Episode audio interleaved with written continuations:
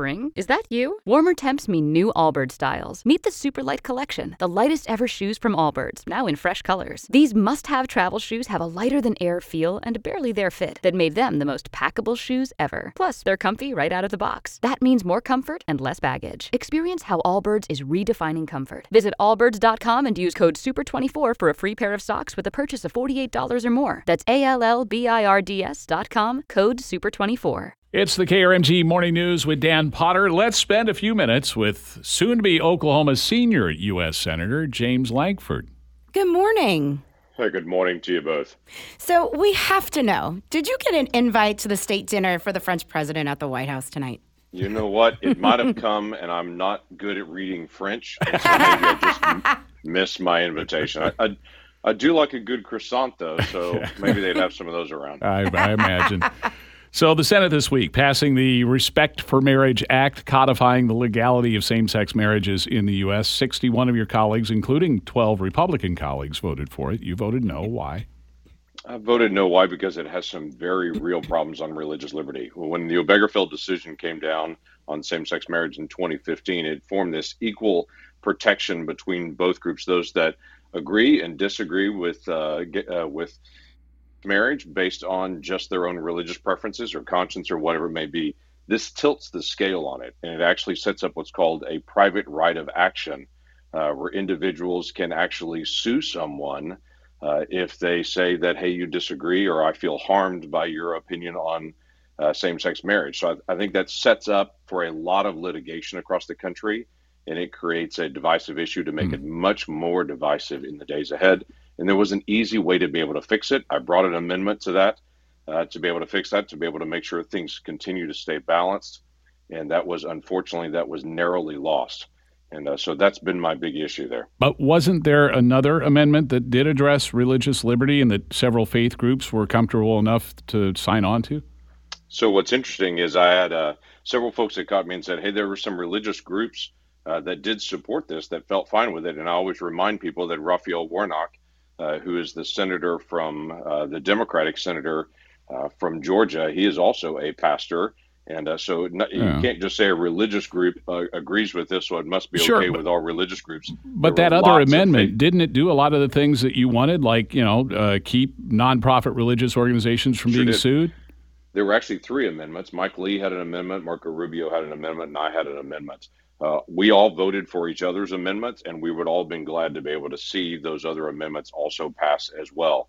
Uh, but at the end of the day, all three of them failed. All three of them, by the way, were supported by a lot of religious groups and just different conscience groups of all backgrounds Christian, Jewish. There, there were lots of different groups that jumped in and said they're very supportive of our amendments. They just wanted to be able to make sure that individuals of faith would be conti- and would continue to be protected as they have been this does tilt the scale on it. We'll see what that looks like in the days ahead.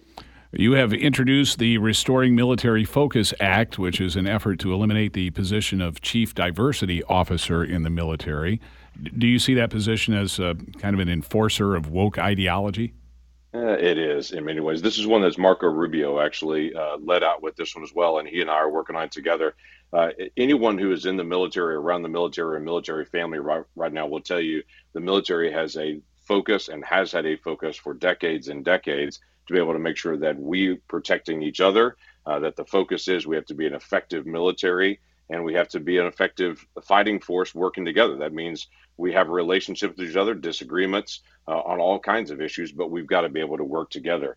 Uh, so that has been a focus for a long time. This is a new push uh, from the military that goes above and beyond. I, I can't even begin to tell you the literally thousands of people in the military already that focus their prime focus is on diversity in the military. To be able to create yet another layer in the pentagon uh, is not only unnecessary uh, but it is someone that we feel like is going to be designed to be able to push this woke ideology across the military even more than they already are.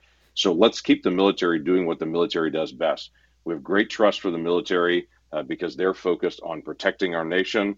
They're literally sacrificing their own lives and their own times uh, to be able to serve our nation in that. So let's continue to be able to help them keep the military diverse, but you don't need a chief diversity officer to continue to add one more layer of bureaucracy. So, do you think diversity should be a Pentagon priority at all? Oh, sure it is. It already is.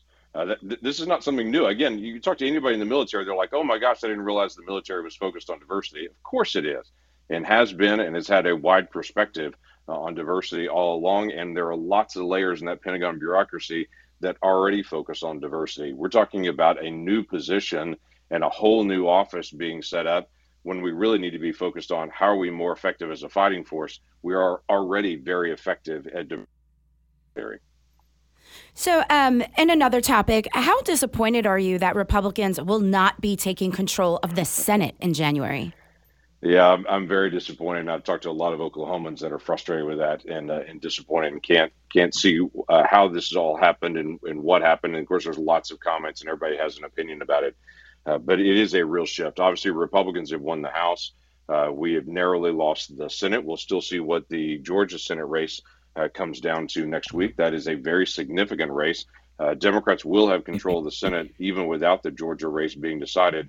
But right now, all of our committees are 50 50, evenly divided, because the Senate is also evenly divided.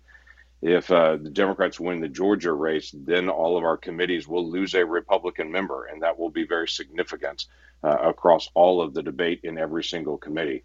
Uh, so there's there's still some things to be determined and be decided. But what I do know is the American people are very divided on a lot of issues. The, the most uh, the, the best poll that I've seen out there when I asked the American people uh, do you think America's on the right track? 21% of the people think America's on the right track. 21%.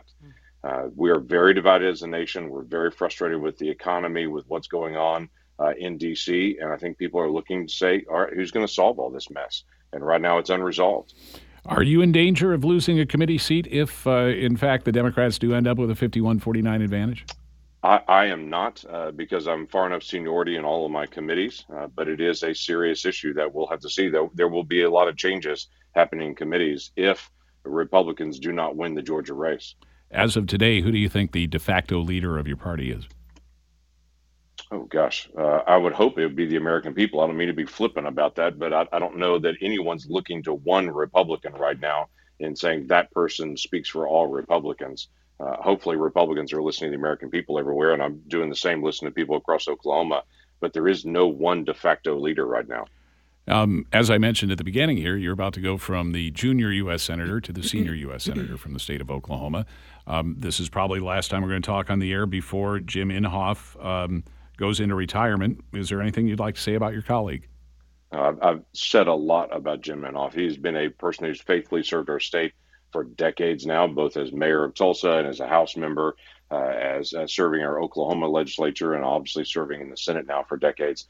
What he has done for infrastructure and what he has done uh, for our national defense, uh, everyone in D.C. recognizes, and everyone, quite frankly, across our state recognizes. And whether you agree or disagree with Jim Inhofe, and I run into people across the state that have both opinions on it, everyone still stops and says, but what he did for our military and what he did for our infrastructure is very significant, and it is.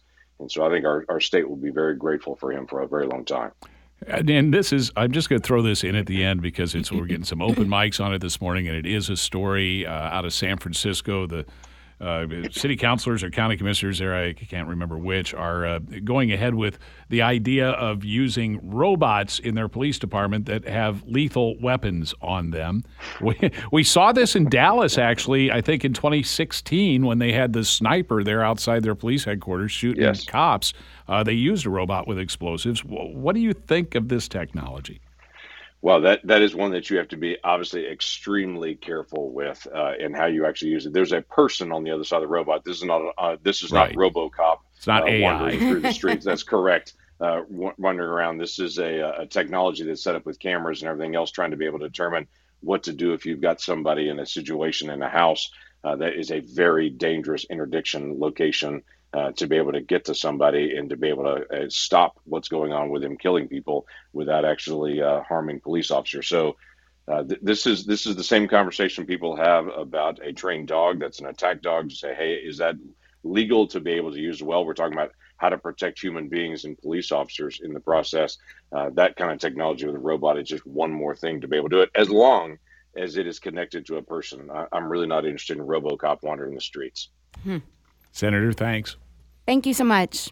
You bet. Hey, if I don't get to talk to you before Christmas, as you already hinted, Merry Christmas. We can legally say that now after Thanksgiving, I think. So, yeah. yes, we can. Merry Merry Christmas. Christmas. Senator James Lankford. Spring? Is that you? Warmer temps mean new Allbirds styles. Meet the Superlight Collection, the lightest ever shoes from Allbirds, now in fresh colors. These must have travel shoes have a lighter than air feel and barely there fit that made them the most packable shoes ever. Plus, they're comfy right out of the box. That means more comfort and less baggage. Experience how Allbirds is redefining comfort. Visit allbirds.com and use code SUPER24 for a free pair of socks with a purchase of $48 or more. That's A L L B I R D S.com, code SUPER24.